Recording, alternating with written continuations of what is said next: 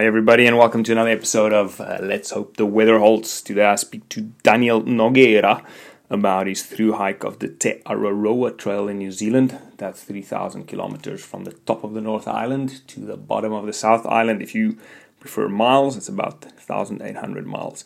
I speak to him about his zero waste approach, how to hike light, tips for newbies, uh, dealing with post hike blues and how he gathered fund to plant native trees. If you dig the episode, hit me up on Instagram on Let's Hope the Weather Holds and let me know what you think. Muito bem, nos vamos! Daniel Nogueira, welcome to Let's Hope the Weather Holds, man. Super cool to talk to you. Um, last time I saw you was at a photography course, if I'm right, eh? Yeah, correct. A long time ago. Yeah, oh, that's at least it feels like, but it's actually what one year ago, Yeah, I just think over. year, about yeah. one year. Are, are you still shooting? Uh, my camera is um right next to me here, and I haven't opened the bag for maybe a couple of weeks, which is not great, but yeah. That's awesome, dude. Well, I mean, it's it's up and down, and and uh, yeah.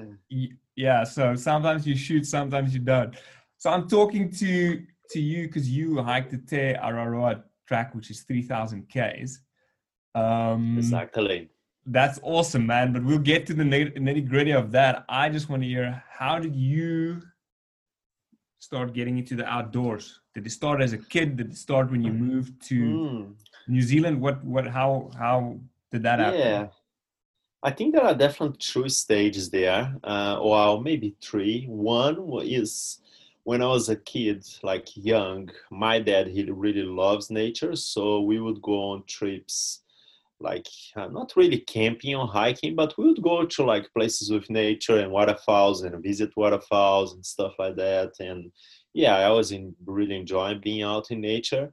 Uh, or we, uh, he would go fishing. Um, to these really cool places like a ranch with no internet, no um, well, no internet, no electricity, nothing, absolutely nothing. So we'd go and spend a few days next to the river, and I'll just be like walking around and play. And so that's my first thing that I remember. Where like, was that? going out.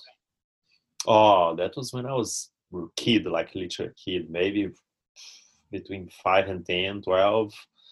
Um, so that was one thing. And then as, as I grew older, um, I got a bike. My my dad, my parents gave me a bike, and yeah, I just started cycling with friends. I remember like we would um, we would buy. That was maybe when I was fifteen.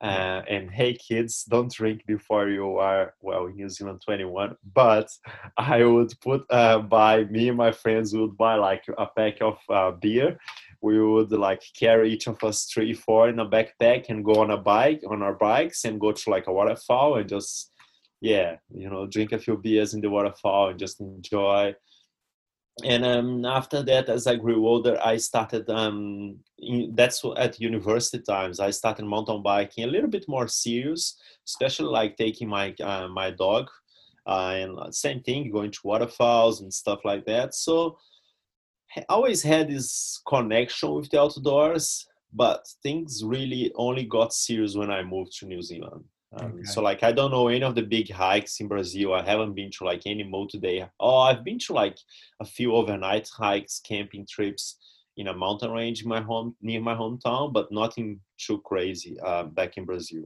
Now, yeah, when I moved here, then yeah, obviously, first thing we did, um, I did Tongariro crossing. I remember like maybe yeah within a year that I was here, and then yeah, just going out in hikes.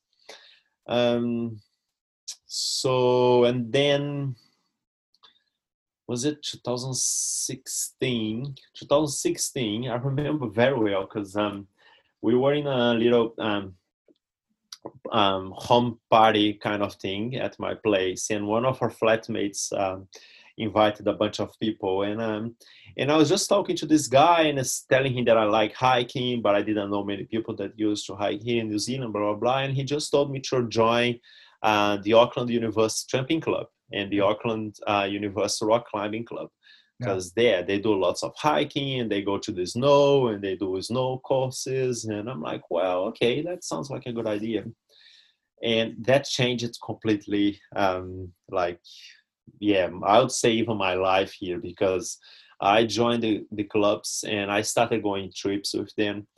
And then they had these snow schools, which um, they run like it's just mountaineering basic skills, how to use crampons, ice axe, um, avalanche awareness, and all the basic skills you need to do some like non-technical alpine. And I registered for one of those. I got a spot uh, and we went to the mountains and it was amazing a whole bunch of like exciting people and like um, yeah we just had a good time and i love it and i kept doing it um, that, that's since... quite a big move eh? from just kind of bit of hiking to pretty much alpining because if if on your instagram account and some of the photos i've seen you've taken it's not easy conditions man it's it's up there it's, yeah. it's snow it's freaking crampons and ropes uh, that's a huge jump um, yeah, I think uh, we, we, the cool thing about New Zealand is uh, what they call here the Kiwi ingenu- ingenuity. You might uh, correct my accent, yeah, but um, uh, they just you know they just get out there and try and give it a go. So i think that was really cool for me because for me as well i'm like so really? Like you go on this course and you learn crampons and ice axe and that's it? You're doing mountaineering? And i never thought i'll be doing that sort of thing never. I'll be like looking at those things as like no this is another level. Yeah. and there we are like climbing mountains and yeah um it is actually not uh, that big jump as most people think. Like um, at least for the not technical part, like without ropes. So what we call what they call here in New Zealand tramping in snow or hiking in snow. Yeah. So you can go out with a crampon ice axe and hike some amazing mountains um, without ha- needing like have the need to actually use ropes. Um, uh, yeah, so I just got into it, and that was it. Yeah, man. I think um, uh, coming from hiking in South Africa, um, you know, you know it, it's very like uh, winter will be cold, but you won't have rain. Summer yeah. will be hot, and you know, like four o'clock there will be a a, a thunderstorm. Very typical to Brazil. Yeah. I lived in Paraguay, and you know, yeah. four o'clock there's a storm. You know, it's gonna come and the, the snow here intimidates me. I haven't done any big thing here, but we hiked Tama Lakes the other day. Yeah, yeah. And it was really cold, and the wind was pumping, and there was snow. But mm. when I was up there, I was like, okay, oh yeah, yeah, I can do this. So we have a couple of stuff yeah. planned, and it's just a mind shift to get into that exactly different yeah. environment. Yeah, because even with like big storms and rain and uh, wind, uh, they are actually not like uh, no go you know? You just gotta be aware of okay what are the conditions am i gonna face? Are those conditions dangerous? Um, do i have the equipment to survive in those conditions? And if you plan and if you know what you're doing and and you are experienced like you can like i have yeah we were talking before um, you start recording that um, about Mueller hut. When i went to Mueller hut we climbed up to the hut and it was october with a lot of snow and we climbed up to the hut in a blizzard like a full like heavy rain cold freezing cold heavy wind. We couldn't see anything. Uh, but we knew that we like we had all the gear we were warm. We knew the the um, the hut was closed. We were in a group of five. We had all the equipment. And yeah we just got to the hut very cold and wet but we got ourselves warm. And yeah next day beautiful stunning day. So I think it's all about being prepared and you know knowing where you go. Um, yeah, that's true. That that reward when you wake up and the sun's shining. Uh, I remember we I did a hike. I had to write about this hike for a magazine in South Africa, and I mm. took a buddy along, and it was on the border of Lesotho. But this specific mountain pass, people yeah. have marijuana trains there, so they smuggle marijuana over the mountain on donkeys. Wow. And, um, if if you see these guys, you kind of need to go hide, right? And I just mm. remember, man, I was shitting myself.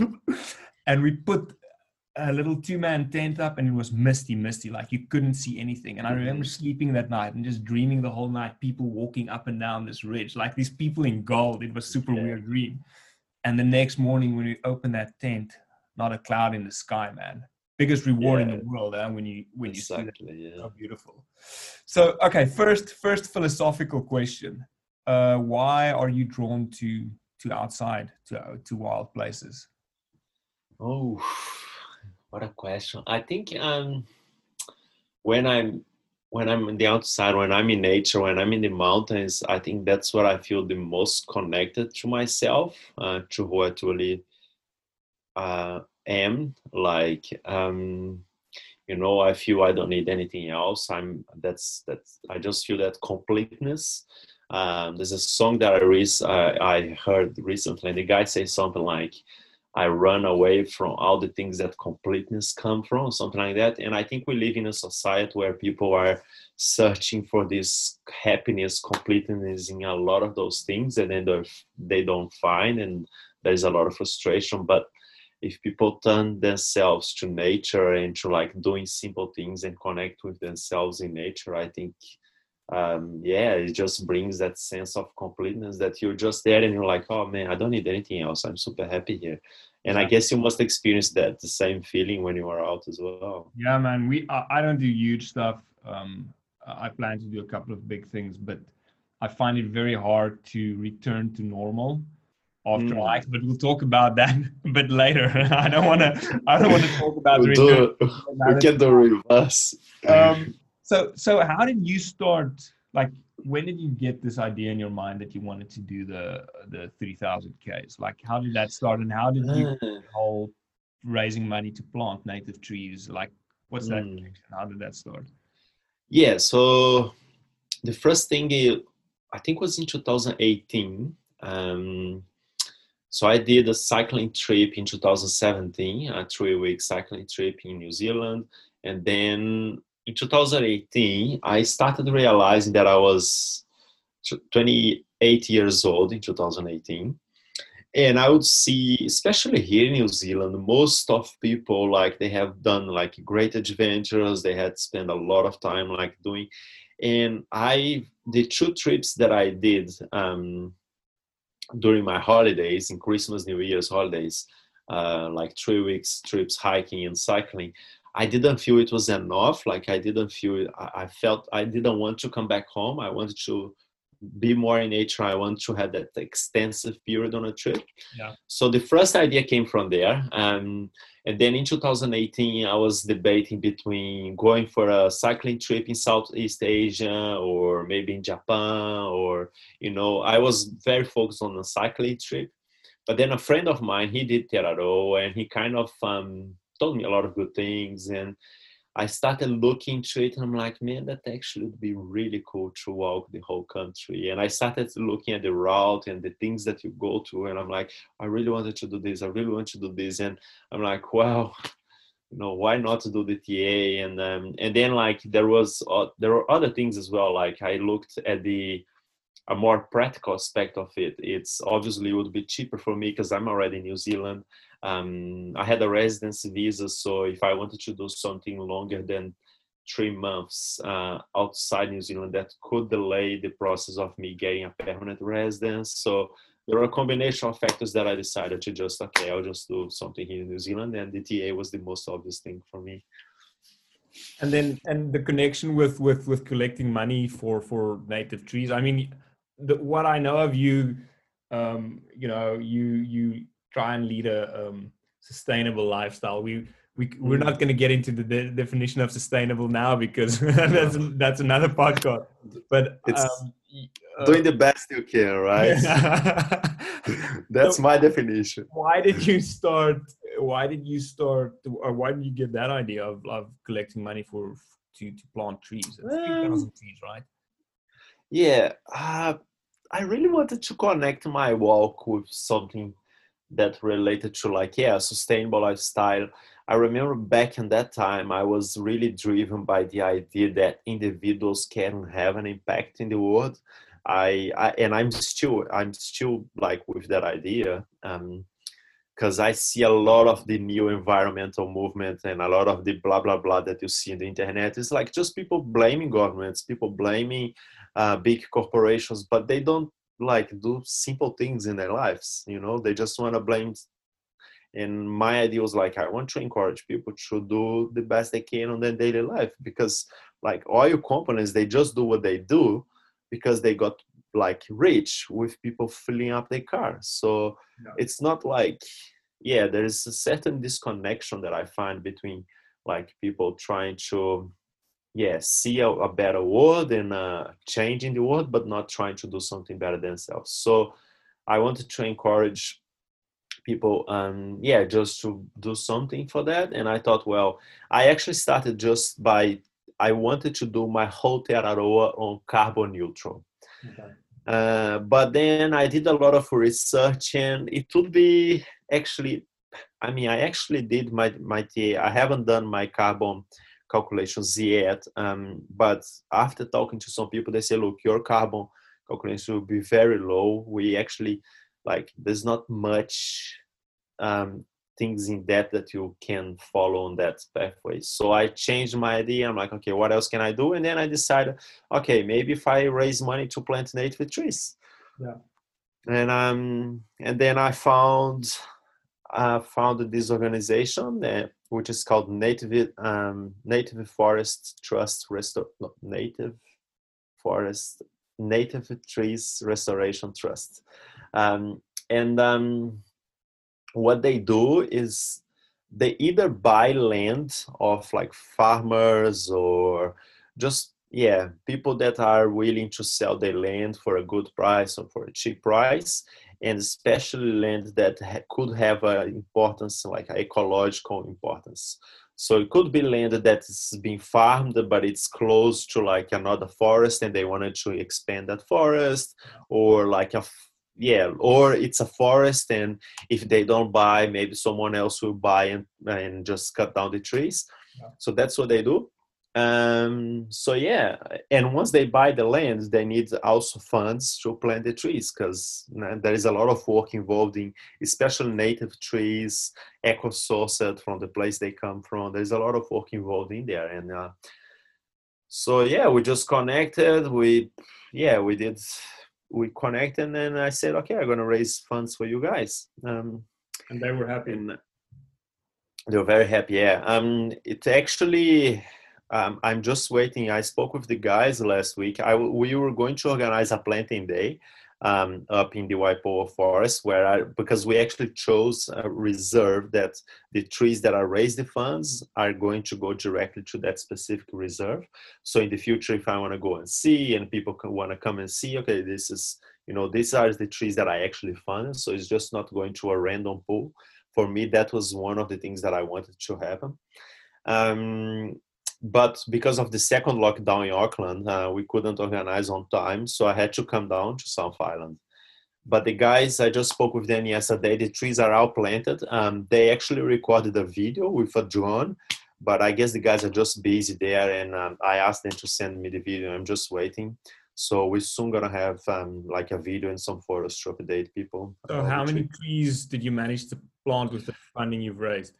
Well, it's a tricky one because my goal was to raise thirty thousand dollars, which is a lot of money. And as soon as I started uh, the fundraising, I realized that it was going to be a very hard one because I'm not the best um, person in terms of asking people for money. Yeah, yeah, Um, I, I was just not like once I started the walk, I couldn't. I com- I wouldn't say completely disengaged, but the walk itself took so much of my like mind and my thoughts and my Mm. actions that I kind of left that a little bit aside. Um, so it's not like every single time that I had internet, I would ask people for money. Yeah. Definitely didn't happen. And also the other thing that I realized is that people are not so like you see other people fundraising for other causes like mental health or animal welfare or some other things and you can see that um, people are much more driven much more like touched and to make a donation to help to other things yeah, which yeah. is fine i think it's just our nature um, of who we how we are yeah. um, but anyway, so thirty thousand dollars. I raised about just under two thousand, um, which should be around two hundred trees. But That's awesome, man. yeah, it's pretty good. But um, but I think the guys actually planted way more than that, from what I've heard, because it's just the way that this uh, organization works, they have this calculation which is ten dollars for each tree because it it involves the whole process of not only planting the tree but make sure it's sustained for the whole life. So they come back, they do weeding, they take care of the place. So that's why people say, "Oh, but ten dollars for a tree is a lot." Well, yeah, because you're not only buying these and planting that's it. They do the whole process until the tree is actually on a. I don't think forest. it's a lot, man. I don't think it's a Yeah. lot. He's gonna live for Um, for years. It's not a lot. Exactly, yeah. Um, but I actually think they planted way more because they had more, and yeah, I'm just gonna wait for them to come back to me. So so just run me through the hike because the TA is a set a set hike. I mean it's a it's a hike that people do. Where where does it start and where does it traditionally end and what are the main main route that you you followed? Okay, so Te Araroa starts from Cape Reinga, uh, which is the, well, famously for being the northernmost point uh, in New Zealand, in North Island, which is actually not, but that's where people go to visit. Starts from there and finishes in Bluff, which is the southernmost point of New Zealand, which is also not true, but it is the tourist place where people go. Um, Cool. Yeah, it's uh, you pretty much cross the whole country uh, from north to south. Okay, so so a couple of other questions. I I I- I'm gonna just fire a bunch of stuff like what job were you working? You're in marketing before the before the um the hike, and how Correct. do you communicate to your bosses that I'm going to hike three thousand kilometers? Because that's a if I say that to my boss today, he'll say, "Well, enjoy the hike," but you you know they they w- wouldn't believe me. How did you how did you communicate that? Yeah, it's it's a funny one. Um, okay, first, so okay, how did I communicate? Yeah, I was working with marketing and sales, and um, yeah, I came to my boss and say, look, um, need, I want to walk. I want to go to a, on a long walk, and yeah, it's three thousand kilometers. It's is this journey, and he was like, okay, um look how many how much time do you need off? And i'm like no actually i really want to resign. And he's like really you sure you don't want just you know go for a few months and come back? I'm like no i i just want to go. So What- it was was actually quite anyone that thought you were mad? Like i mean i think all more old school people would be like yes but it's your career my and parents anyone my my mom definitely yeah she um we have a word in portuguese which we, we say andarilho which is a kind of like just um not like a homeless but one of those va- vagabond I, thi- I guess? Yeah i'd say so she said so that's gonna be your life now? You're gonna be a vagabond and you're gonna walk to the world asking people for money? I'm like no. So yeah it took a little it took a little while. It was definitely harder than uh, resigning from my job. Was talking to my parents. Way harder. Oh, that's the best man that's the best uh, Yeah. yeah because you know my father when i freelance he's like every time he's like yeah you know i just joined the army stayed in the army for 26 years and then I, my next job i stayed till i retired and i'm like yes dad but you know times have changed and but he still Yeah, doesn't understand it um okay and then and another thing obviously this is low cost compared to living in airbnbs for three months how did you calculate costs um i mean was it in terms of food did you did you set up people who are going to transport you between certain areas how did that Mm. planning planning go Yeah. So well, the TA's been hiked for a couple of years now, so there are a lot of uh, information online. Um, I just I didn't even do a math for myself. I just went to the if you go to the main TRRO website, they have the estimated costs, which is they say um, average seven thousand dollars um, for the whole trail with a limit limit of five thousand. They don't recommend people try to do with less than that because it does compromise um, what you do. And I, I've seen that on the trail, and it's not nice. You know, people not paying for campsites or people just yeah. So those kind of things. But um, the difference between a vagabond and a hiker trash high or how they say hike a trash or something like that. Yeah. Okay, so you just Uh, you had the money saved, or you saved up for it, for you planned. For I was yeah. So what happened when I told you before about 2018? So in 2018, I was already decided I wanted to go on a big adventure, and then I thought about doing it on the 2018-19 season, but I didn't quite have like I would have money just to do the TA, and like it would be really tight. So I decided to wait another year, and on that year I saved really hardcore. Like I wouldn't do anything.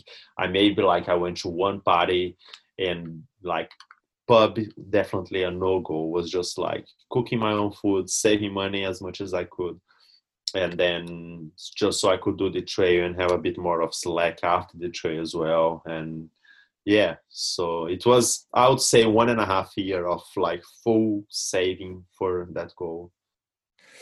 um, on one of your your posts, I think on the the first day, you said um, you, you packed up your stuff, and then you realized you didn't have a lot of stuff. Do you Mhm. feel you had a, a, a a very basic or frugal lifestyle before the hike? In any case, compared to other people. I would say so, yeah. Um, I never really liked like having a lot of stuff. Like, if I show you my room now, you see there is a bed and my sleeping bag and nothing else, and just my like. I I don't like to- because it's just easier to move, you know. Like I I maybe I don't know if people believe that or not on star sign stuff, but I recently had um my um, butt shot read and the way that they talk about Aries and my personality and I, I feel like that is i like to explore a new place and once i get to comfort it's not good for me anymore i have to go somewhere else Yeah. and that's exactly how i felt in auckland and on that job like the job was great i was leaving five minutes sorry we are going on a detour here but um, Now go detour, detour. I was living like five minutes to my work, cycling to work every day, living next to the beach. I had like a perfect life. Yeah. But I started feeling like that itching of like, this is too comfortable, this is too easy, you know, like just go something else. And I think, yeah, that's so that based on that, I start like that's also that's also connected with the fact that I don't like to have a lot of stuff. So yeah, I was packing my stuff and I had what my luggage and the only thing that I had that's really big was my mattress, which was a good mattress because of my back and that's all. Um, you started in what month? I can't remember now. Uh, 31st of October, October. Okay, so you yeah, just came. Halloween night. really? Uh, so it basically just came out of winter, um, which which is ideal because otherwise your gear would have looked completely different. Because you were in trail running shoes the whole time, right? Yeah. Uh, didn't have boots, real boots or anything. Never. Yeah, trail running all the time. Um, I did. Yeah, I started before winter, but well, once we go further on the podcast, we will talk about coming back off to the trail after lockdown and what conditions there are. But Yeah, yeah. um, yeah, October, and um, it's cool because you start from the north of New Zealand, which is generally warmer. Yeah. So when we started, it was already pretty warm. Like I just had a base base layers, shorts, um, one shirt, my jacket. I, I remember I started with a fleece, but then I just, I thought I was going to need any more, so I just dropped in Kaitaia with like first 100 k's. So yeah, one shirt, one shirt for yeah, just a second layer and a jacket, and that was plenty. Like that was more than enough. the jacket, like a down jacket or just a rain jacket? Uh, no, I had a synthetic jacket, which is similar to down. Um, yeah, and a rain jacket as well. Okay. And um, uh, one pair of shoes or two pairs of shoes? Just one pair. Yeah. One pair of shoes. And did they? I didn't start with like any camping shoes, jandals or sandals or uh, flip flops, however people call it. Uh, then one point of the trail, I got some because it was nice, but then they broke and I didn't get them anymore. And yes, just And and okay, so you're vegan, right? You're still vegan. Yes, full on vegan, plant based. How did- How did how did your your menu uh, look like? What did you what did you pack first day if you open that bag? Um, and then maybe first say when you how how long did it take before you restocked? Because obviously, uh, Mm. stocking makes a difference to what's in your your bag. So what was the period between between not uh, getting new food and then buying again? Okay.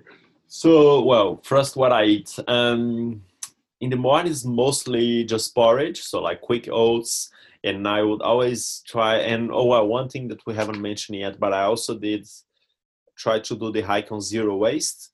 Okay, yeah, yeah, we must talk Uh, about that. We must talk about that. Yeah, so I also didn't buy like any cereal bars during the whole trail, any pack of noodles, anything that's single plastic. Well, there were a few things that I had to buy just because, but I did the best I could. So like no cereal bars, no noodles.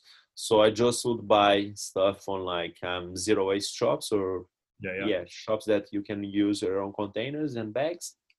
Even PAK'nSAVE Countdown, most supermarkets in New Zealand they had that section. Yeah, that nut, uh, nut, nut station. Yeah, that's refill, yeah. And uh, so yeah, quick oats, and then I'll mix something like seeds, pumpkin seeds, sunflower seeds, chia seeds, just to make a nice mix with lots of like nutrition stuff, protein, and yeah, good carbs. So yeah, that was more breakfast. Obviously, almost always coffee and peanut butter.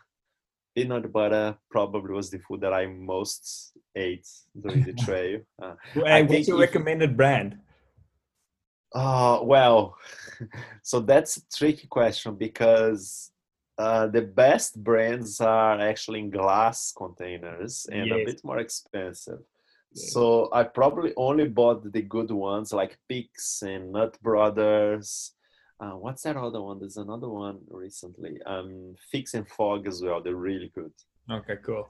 But they are all glass. So if it was like a two-day section that we would have another resupply and the pack would not be heavy, sometimes I would buy a fancy peanut butter, but most of the times I would go with the uh, cheap supermarket ones. 'cause Yeah, yeah, yeah. But the good ones are good, but the the cheap stuff has to do on the hike sometime.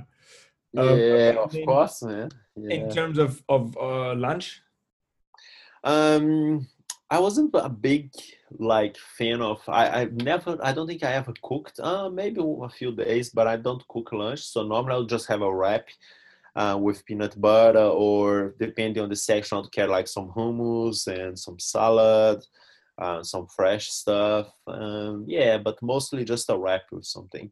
and, Uh, and so wraps were one of the things that I had to buy on single-use plastic because Yeah. that was the solution for my lunch. Um, yeah, lots of snacks, lots of nuts, peanuts, and yeah, so were you basically chowing the whole time, living Yeah. off that? yeah, yeah. Sounds like me, dude. I, I okay, I eat meat, but throughout the day, like to to you know, the the the natural reaction is just to for most people is just to buy chocolate or something, and Mhm, I yeah. find like just like grazing on nuts the whole time like can get you out of that habit. Mm. And then um dinner. Um, so I started mostly with couscous as a base, and then I will add something like green um, garden peas, green peas, or uh, some dried nuts, and season with different seasons, and curry, and blah blah blah. And then I also started buying. PAK'nSAVE, you can find uh, orzo pasta, which is the smallest pasta you can get, which is great for hiking. Yeah. Um, so I'll buy those and then carry some tomato paste. Um, and then, yeah, add some flavors to it. Uh, what else? Yeah. Uh, lentils. Oh, yeah, red lentils. A lot of red lentils because they're good because you can soak them in cold water and they're pretty much cooked if you soak them for a couple of hours. So sometimes I'll get to camp, put the uh, red lentils on water, leave it there for maybe one or two hours, and then it would save me a lot of gas. And yeah, easy, easy. What what gas stove do you use? Oof, I think it's Sunto, the brand. Okay, yeah, yeah, yeah. I know. It's one of those small good. ones, yeah. Pretty nice. So Yeah. so um you said you had a little, you know, not a lot of stuff. Like obviously your life didn't just fit into the backpack. No. So did No. you uh, dump some stuff with friends? Did you take out storage? What Yeah. No, I just left stuff in the house that I was living before with some friends. Um, yeah, just my luggage and with like clothes and yeah but that's it. And then i actually just um, picked up um, before coming to south island now everything. Well my mattress is up there but yeah. Yeah it's gonna stay up there forever bro. No i'll find a way i'll find a way. You'll find a way. Um, well at least that way you know you know it's not single use you know maybe maybe someone will will grab it. Okay so you you you um what what's the longest day you hiked without uh, longest section you hiked without oh yeah that question. Um so i would say average on ta the average that you stay without resupply between three and four days okay, okay. Uh, maybe three so it's not too bad there are a couple of sections where i had food for five six days and then there were two sections, which are the Richmond Ranges and the Nelson Lakes. Richmond Ranges, I had food for eight days, and Nelson Lakes, I had food for 10 days. Okay. Now, that's kind of like what I had. I actually did the Richmond Ranges in five days. So oh. I I finished the, the section with a lot of food. Um, most people would do it between yeah six seven sometimes eight days if you're really slow the, the thing is i was really i wouldn't say only lucky with the weather because uh, it's not that i don't like rain but i like to be in the mountains with good weather so i can enjoy good views yeah. so what, what i would do i would always look like the forecast the 10 day forecast and try to pick a window for my set my hikes where I could just um, yeah do the whole section. So I didn't have big storms on any of those big sections that I did. Um, That's good. So, yeah. So like my Nelson Lake section uh, was ten days. The first day we walked up to the hut was a little bit of drizzle. Second day, yeah, drizzle, but was an easy day. And then from there, from the day four until day ten, bluebird days, like blue skies. We crossed four passes. Um, yeah, many waterfalls. Ama- amazing, amazing weather every day, and yeah. What's the what's the highest point? I'm jumping around between questions here. I had a structure, but the structure's out the window, man. Uh, what what's the highest point? Do you know what the highest point is that you reach um, um, yes, quite popular actually. Stag Saddle. It's just before Lake Tekapo, so it's between the Rangitata River and Lake Tekapo. Um, 1,980 or 1,960. Are you yeah. above the tree line there? Oh, definitely. You are in Alpine area. Yeah, it, it's snow any time of the year there. Awesome. Yeah and then what's the longest stints you did? Because you you covered a lot of ground man. I mean you did uh, one i read you like 35 kilometers a day. Um, that's long mm-hmm. days. What what was your average and what was your longest? Uh, average average average. I would say yeah 30 days is a good guess for average. Um, my longest my longest day is a funny one. My longest day was 85 ks. What? How the hell? Yeah. How, how did so, that happen? um yeah so bef- between lake tekapo and lake ohau it's uh, quite a popular section where a lot of ta hikers they decide to do as a challenge. A uh, couple of different options one option a lot of people actually cycle that section because there's a it's perfectly flat. It's mostly like a gravel road following uh, the river canals. I don't know if you've been oh you haven't been there but um yeah so it's pretty easy walk. There's no technical section you can do through the night. So a lot of people also do through the night because uh, lake tekapo is one of the dark sky sanctuaries. So the oh, skies yeah. for like the stars is amazing. Yeah uh, so I'm like, yeah, I just want to do it. And I was really, I was on that point on the trail. I was really, I didn't start the trail as a physical challenge, but during the trail, especially in the beginning of South Island, going the mountains, I just started feeling like super fit and really healthy, like feeling good in the mountains, like climbing big hills and feeling good about it. So I was like, I want to see how far can I push. I can push my body. I just want to check what what can it can be done. How many hours to do 85 Ks? Yeah, and so before that section, I also met uh, a trail runner, Andy, uh, which is a friend of mine now, and um, so he he ran the whole trail, and um, and I started doing a few sections running with him. Obviously, much slower because he's been running like for a long time, but yeah, yeah I would run a few sections with him, and that was good. So I ran that day. I ran quite a bit, so I started in Tekapo at 9 p.m. because I thought, well, if I start with dark skies and the stars and, you know, I get the night part of the hike first, then when I'm really tired, it's going to be sunshine, it's going to be beautiful anyway, so it's going to be easier instead of doing the opposite. So yeah, I started 9 p.m. from Tekapo and hike out to the night by myself. I was alone. Uh, and yeah, the stars were amazing, amazing, amazing and then I got to Lake Pukaki about 6 a.m. and then twice or about 9 a.m. had a breakfast and then walked to a house. So I think I yeah I arrived in Lake Ohau about 6 p.m. So 21 hours. Yeah, 21 hours. Were you dead?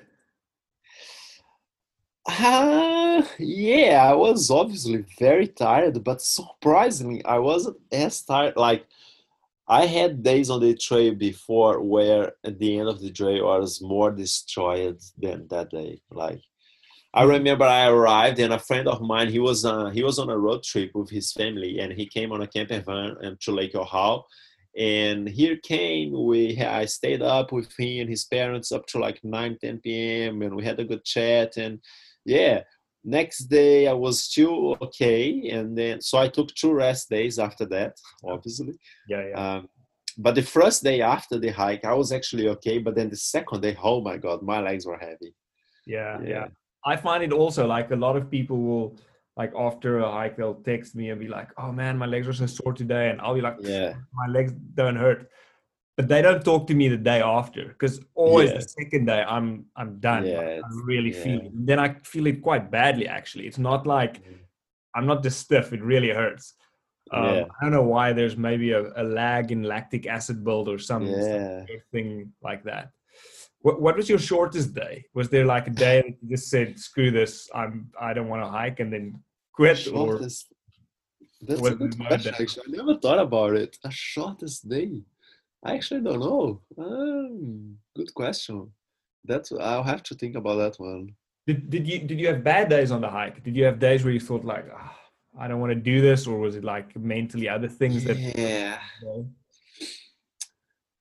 I mean, sometimes the trail really hits you when you don't expect, and it's funny because like most of my I wouldn't say bad days, but days where I'm not in the mood were actually days after I took a longer break from the trade because there were a few places like um, in Auckland, I stayed for a week when I arrived in Auckland. So I stayed a week just with friends and um, so the day I came back to the trail after Auckland, oh my god, I didn't want to hike. Like I was walking, I was like not in the mood. My mind was not on the right place, and it was a big day. I walked from Huntly to Hamilton, so I think it was like a 40k day and um, yeah, I was just not on a great great mood. So I and that happened again a few times. Like if I stay for a few days in a town or just resting, waiting for the weather, the first day after waiting would always be a bit like uh, strange, weird kind of feeling.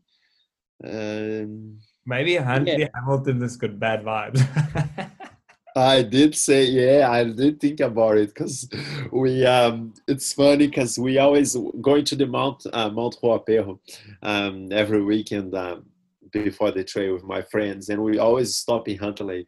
And uh, yeah, we always, everyone makes jokes about Huntly, which is a bit sad, but we always make jokes. So I thought, oh my God, am I getting punished now by. maybe it was, maybe it was karma, bro. She got you. But yeah. Uh, yeah. Um, so, how much did you do solo uh, compared to? Uh, not much, really. I mean, the thing with this is um, there are two kinds of solo. There is the solo where you are walking completely solo, and then I get to a hut and there will be other people there, but I don't get involved too much. You might say, Hey, how was your day? But you don't know those people, or maybe you know, but you don't get involved. And then there is the other solo, which is you have people that you know on the hike and you're not super close friends with, but you still kind of hike together for a, like and when I say hike together, most of the times I'm saying you hike by yourself the whole day, but you know that, okay, that person is behind me maybe one hour, that other guy is maybe half an hour ahead of me, and then you catch up someone, you have a lunch break, and then, you know, like, but you're never like, very few sections on the trails hiking with someone like really literally like next to me you know like you always i always like to hike on my own pace. Okay. um so but in terms of like so like just to give people an idea there were only two huts that i stayed or maybe two huts and one campsite where i stayed by myself on the trail. Okay. Completely by myself. So i think some people if people considering the trail and I think about solitude definitely you are only fully solitude in the trail if you want to. You're never like you're never yeah like the both all the times that i went solo it's because i wanted to because either my friends were they could i could have waited with them and i had people that i could be hiking with you know? Um uh, you didn't take a tent you went from hut yeah i did i did i did take a tent the whole train. yeah okay and how much did you sleep in huts and how much did you sleep in a tent North Island, mostly camping. I would say in the North Island, um, maybe 70% of the nights were in the tent. And then in the South Island, mostly huts. Yeah. Okay. And and uh, do you feel huts were good quality? You happy with what you saw, or were there some some shitholes? well, the thing is, for a TA walker, after you hike the whole trail, your standard of like good quality goes down quite a bit, you know. So I think a lot of the huts there now I find, oh, this is an amazing good quality hut.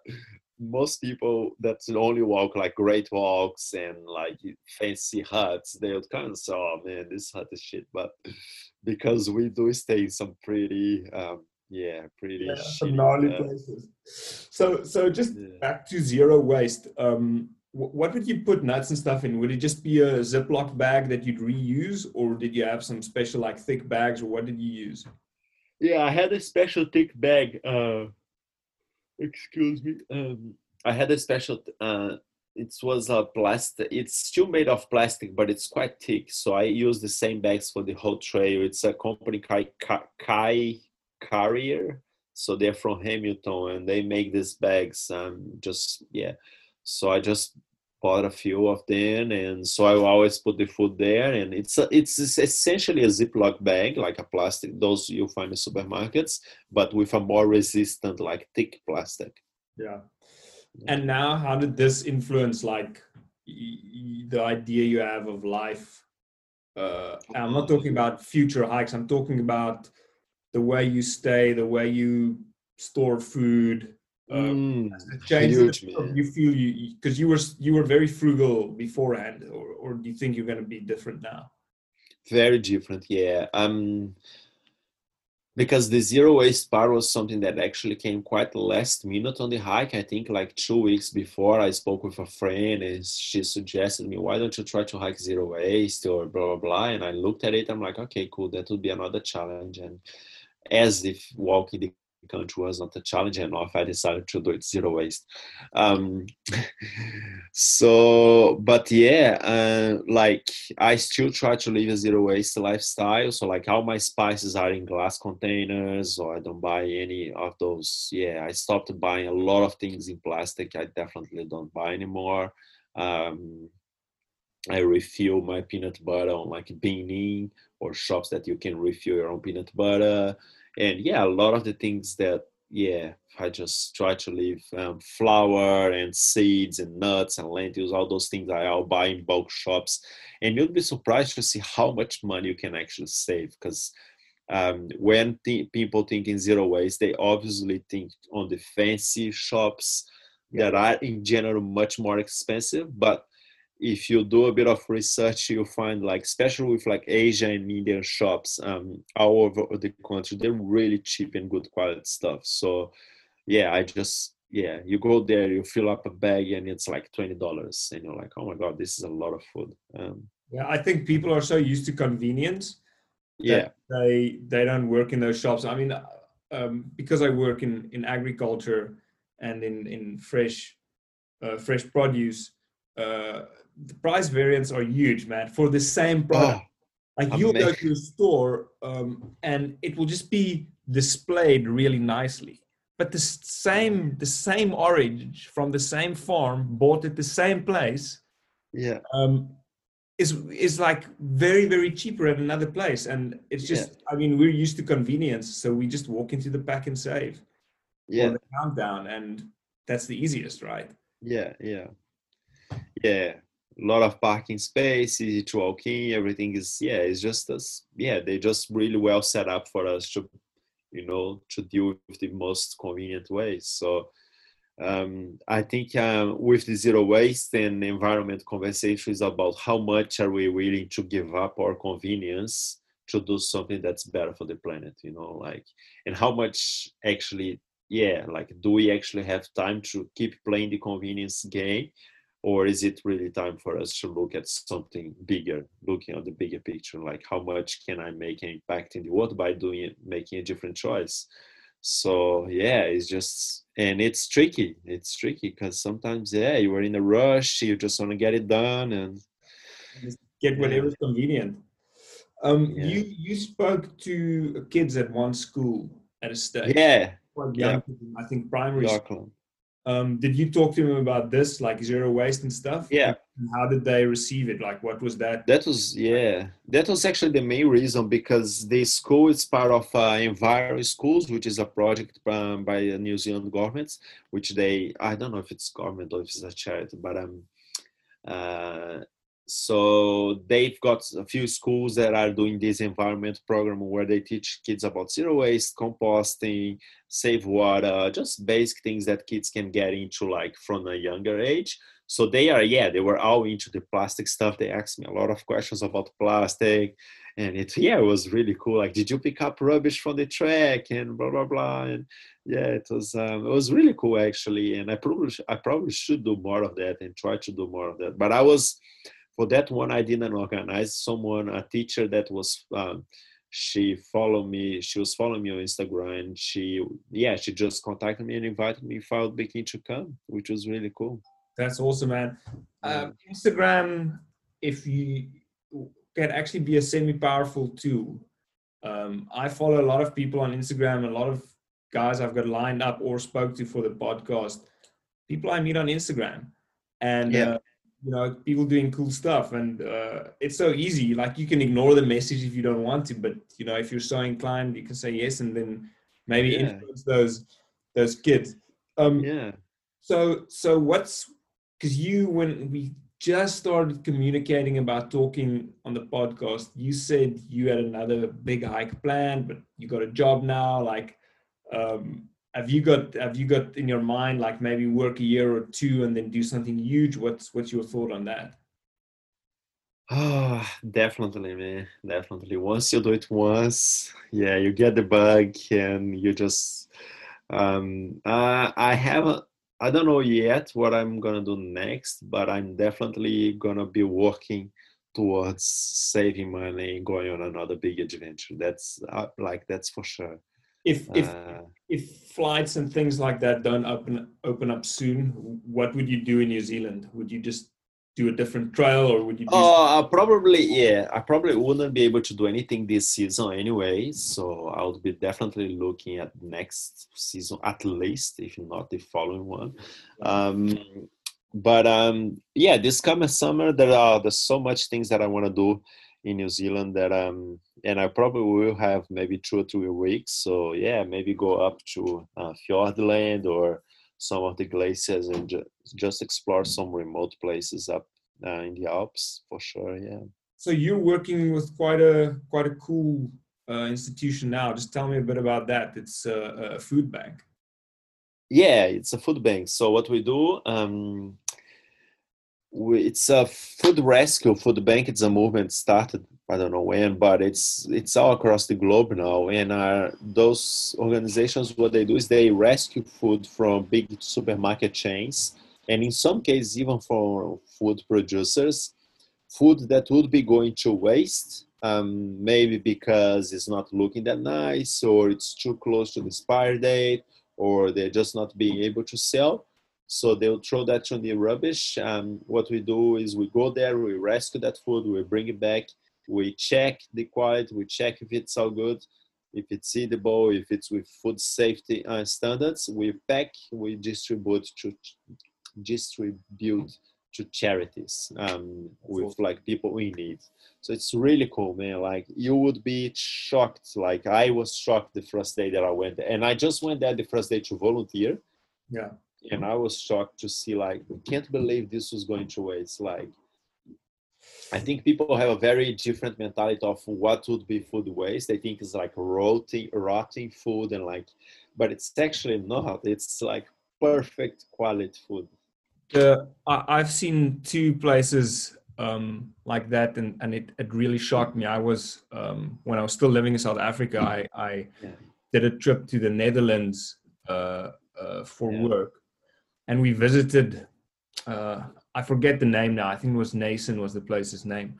Mm-hmm. What they basically did is they saw all these supermarkets throw away uh, breads and uh, maybe wraps or pitas. You know, people pick up a, a wrap yeah. and they want it to look toasted. If it doesn't look toasted enough, no one buys that wrap. There's nothing yeah. wrong with it. It just yeah. doesn't get picked up. And when they restocked it, it just stays. And so these guys started taking all the breads all the sweets, ice cream cones, uh, like all the grain based products. And they um, got all the chocolates and all the sweets. And when we visited them, it was a factory. And if I say factory, like a massive factory.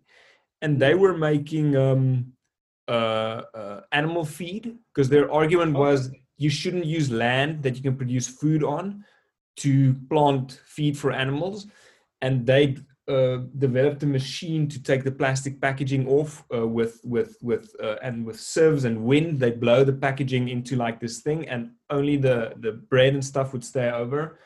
And we stood there man and we were like eating. Like it was this raw product. We were like eating taking yeah. waffles and wraps. Like they were like bite you must taste. All this stuff was super fresh. But yeah. because of the look the consumer didn't want it and they developed recipes to like separate it into certain content so that they've got a, a solid animal yeah. feed thing. And a while back, I was at a a, a kiwi farm, and oh. these guys ex, export mostly, right? Yeah. So the stuff that's not good enough for export, the stuff that you and me think are is great quality, it just yeah maybe got a small mark, dude. It goes in bins. If I say exactly. bins, massive, massive bins, and yeah. they just don't make profit, and it just gets chucked away. And I just stood there thinking, like, you know, this is the type of stuff I buy. We don't even see that great quality because that no. goes to Europe, right? Yeah. Stuff I buy in the supermarket with the exporting guys, boom, yeah. gone. It, it gets it, yeah. uh, it gets thrown away, and, and that that's a big shock for me. Yeah, yeah. Yeah, it's um, estimated that one third of the food produced in New Zealand or in the world, but in countries like development countries, that figure is pretty high. Could be even higher than one third. Never make it to like consumers. It's just like, and I think most of it it's actually thrown out on the producing um, part. You know, yeah. we yeah. get we get like containers, like pallets, uh, not containers, pallets of potatoes and onions. Um, every like day and i'm saying like full pallets. I don't know how much they weigh but it's like huge. And just because the potatoes don't look perfect you know they look maybe they had like you say like they had a scratch and something or they have different sizes and that's it. So like we get that and we send to people and you know it's perfectly good quality food. There's nothing wrong with it. Yeah that's awesome. And i think also there's a perception amongst many people that there's not a lot of poverty in new zealand but it's not the case and mm, um, yeah. I think coming from Brazil and me from South Africa, I mean, there you in both countries you're faced with a lot of poverty all the time. Yeah. It's yeah. it's a very visual thing. It's not like uh, uh, like kind of hidden. It's in your face all the time. Yeah. Um, uh, yeah, but I don't know what the answer is to that. But I'm gonna leave that there. I'm gonna. I want to ask you another serious question. Um, mm. If if I'm on a three, four, five day hike, I really struggle just adapting the first or two days, like mentally. Like I mm. feel mm. it's pointless to work. I just want to go hike again where things are basic and where I don't care if I shower or if I, you know, you, you get what I'm saying. Like, yeah, biggest shock to your system was it to to stop walking? Obviously, you, you know you're going to walk again, but to to have that all those kilometers behind you and to have to fit into in inverted commas normal life again. Was that a mm. massive massive shock?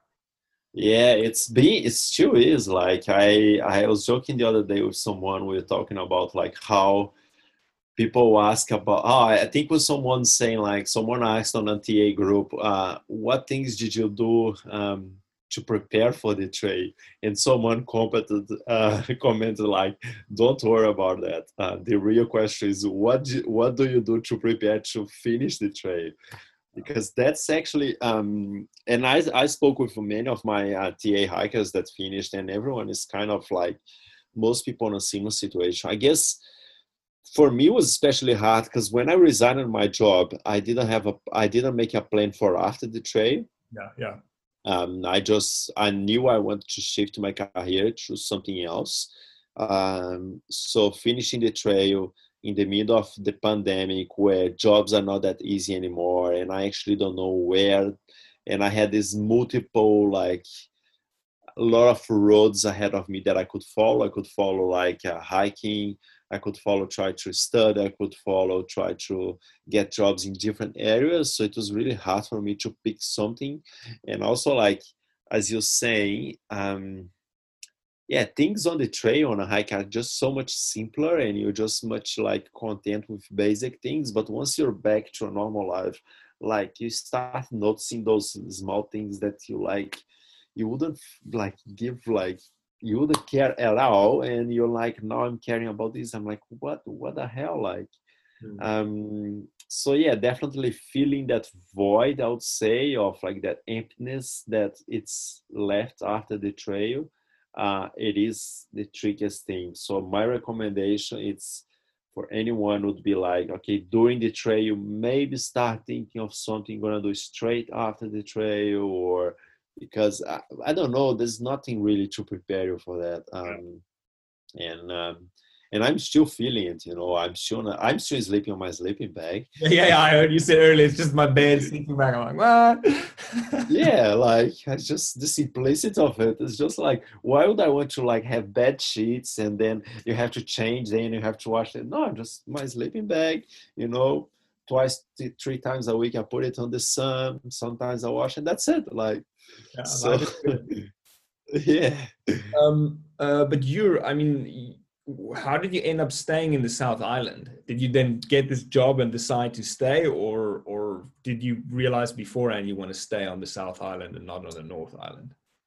Yeah, I did apply for a few jobs in Auckland, but I always wanted to come to the South Island. So um, I went when I finished the trail. I went back to the North Island. I stayed a few weeks with my friends in Auckland, in Tauranga, and then when they announced the lockdown in Auckland, the second lockdown, I just thought I need to get out of here. I can't. I can't afford to stay here. So I just yeah, I left on that Wednesday morning where everyone everything was going crazy. I just left, um, and then I came to Christchurch and I was actually applying for quite a few jobs in Wanaka, Queenstown, and then staying here with a friend in Christchurch. I went to volunteer in this place, and they had the job there. I'm like, oh man, yeah, that's it, that's me. I'm. I kind of started feeling a little bit like unsettled. Like at the same time, um, at the same time i like that thing of you are always moving on the hike but on a real life i started feeling i wanted to have a place where i could actually start on a, a routine of like you know fitness food. For me is really important to be able to cook my own food. So yeah moving houses friends staying with friends all that mess i was like a bit over it. So when they offered me this job here i'm like oh man you know what? I have a place here. I'm staying with a friend and that's it. I'm just gonna get it and That's awesome. Yeah. Uh, wh- when did lockdown hit you? Where were you when lockdown hit? How many? Yeah, so I was in one. I arrived in Wanaka on the day that they announced the lockdown. Okay. So I arrived in Wanaka. They announced the lockdown. There were a couple of options for me, um, and then my friend here in Christchurch he offered me to come and stay. He had a house here uh, with his girlfriend, and I'm like, I think that's yeah. Between the options I had, that was definitely the best. So we end up hiring. I end up hiring a car in in Queenstown. I hitch I hitchhiked to Queenstown, pick up another few TA hikers that were going all the way to Nelson, and then we just drove to Christchurch, and then they continued driving to Nelson next day. And then after lockdown, you just hit the road immediately. Hit the trail, yeah, straight back in and that was a different experience because um, well i started trail was it 24 23rd of march i think the lockdown started. So it's still like march is actually pretty warm and good weather. Um, it was pretty hot days um, on the trail. But two months um, may june june is winter. Um, yeah came back to the trail and um, Luckily, had good weather. Didn't have any snow for the beginning uh, between Wanaka and Queenstown, but cold, really cold. Because June was really cold. Um, like we had those like bluebird crispy days. Yeah. Uh, but there is yeah, it's just freezing. So wake up in the morning, and the the thing that's um, the cold I I had um, another sleeping bag, a winter sleeping bag. I carried more layers, so I carried like two thermals. I carried an extra pair of socks, um, and then I got my winter uh, synthetic jacket, which is like the jacket I use for mountaineering. Um, so I had all of that. Uh, but also, what makes a big difference is the amount of daylight hours. Because when you hike in summer, it's great. You start like 5 a.m. it's already getting daylight. You wake up six, maybe seven, eight. You are in the trade the latest, you know. And then I would always be a late finisher, so I would always make the most during the day on the trail and maybe finish by 7, 8 p.m., uh, which is still daylight in summer. But then in winter, uh, I remember on the Motatapu trek waking up like 7:30 and it's still pitch black dark. So you don't even and cold freezing cold and you don't even want to leave your sleeping bag. So there were days i would be like okay 8 o'clock i would leave my sleeping bag cook breakfast and start hiking like 8 30 9 o'clock. And it would be like getting light. Uh, and at the same time you only have that window between 9 until 4 to hike and i mean you could maybe hike until five but then it gets really cold as well and you want to be like especially if you're camping i camped what maybe a few nights after lockdown and or even stay in a hut. You want to be like have done your dinner and be ready to be in a sleeping bag by seven because it just gets really cold. Um uh, what date did you finish? I finished on the 14th of july i think. No 14th of june that's a long yeah. section in winter hiking, man. yeah, yeah. And and we actually finished uh, when we finished. Um, the day that we finished was also a long day. We did a double day, so we did like 60k on a day, and uh, it was the coldest day uh, of the year uh, up to that day. It was freezing cold. Yeah. Um, you, in those last sections on the South Island, do you go into to Alpine or, or is it down in uh, valleys? So are you up in the mountains, best about possible snowstorms, or or, or yeah? So between Wanaka and Queenstown, there was a chance because you go quite high up. You go like fifteen hundred meters uh, on the Motatapu track, and yeah, if there were any storm coming, there would definitely be snow um, on the the tops. But luckily, I didn't have any. And then we hiked the Greenstone Caples track, which there is a pass which is about one thousand. So yeah, maybe you'll get some snow there, but that would be fine. Um, and then the Takitimu forest. So we don't get any like high alpine passing um, on the southland, but on the Takitimu forest, which is the sec well the next forest after Te Anau, we did get lots of snow. Mm-hmm. um, on the second day. So we woke up and everything was white. And it was beautiful, but cold, freezing cold. And yeah, we climbed up this forest and we crossed this little pass, which is not very high, maybe 700, 800 meters high. But yeah, we had maybe ankle ankle deep snow, um, and yeah, like fresh powder, good snow, and but cold, very cold. And, uh, did you have any challenges, or you were luckily used to alpine stuff because of all the mountain you did?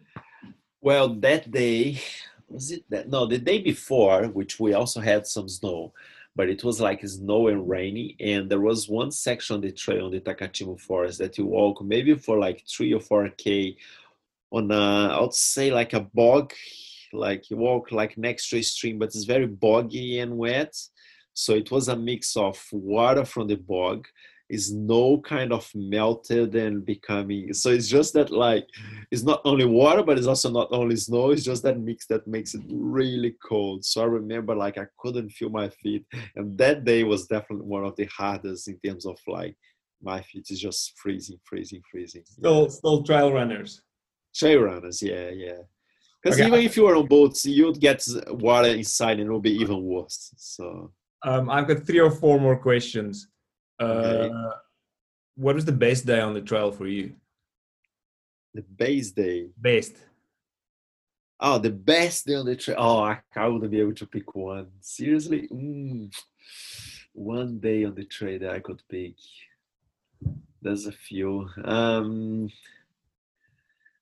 I really enjoyed the day that I climbed up to uh, Stag Saddle uh, because it was just amazing scenery and uh, it was quite emotional for me. It was uh, I always took this the trail on a really daily basis. So when people ask me when are you gonna finish or uh, how long you still have, I always I never I wasn't able to get an answer because for me it was like I don't know if I'll be able to finish. You know, I know that I can walk today, tomorrow, but I don't know. It's a big challenge. I can get injured. Something happened, and it did happen, like Corona.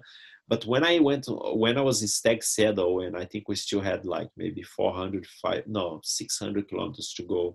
But Stag Saddle is the highest point on the trail. And after, and it's also like the end of really hard sections, even though you still have the Motatapu track. Um, so on the Stag Saddle was the first time that I thought, well, I'm actually think I'm gonna do it. I think I actually gonna make it to the end. So that was quite cool. Um, yeah, uh, a few days on the reach, one day on the Richmond Ranges where we pushed really hard, and it was amazing weather. And yeah, we just kept pushing, feeling really great. And and then we finished the day. It was amazing sunset, amazing sunset, beautiful colors in the sky. That was also a great day. And yeah, every day was actually great.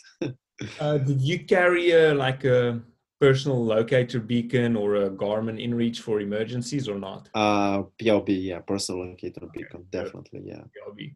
Yeah. yeah. Okay. Cool. Cool stuff. And then, um, what what's your what are you doing this weekend, man? Are you hitting the mountains? Because you're you're in mountain freaking country now, dude. Have I am. Yes. With you? Yeah. Oh wow. Yeah, that's the plan actually. So as soon as we hang up from this call, I'm probably gonna make what's the hiking plan for the weekend because I just arranged with one of my Te Araroa uh, friends. Uh, we hiked a lot of sections together, and uh, she's gonna come for this uh, this weekend to Christchurch, and yeah, we're gonna go for a mission. So I actually have to pick a hike. That's awesome.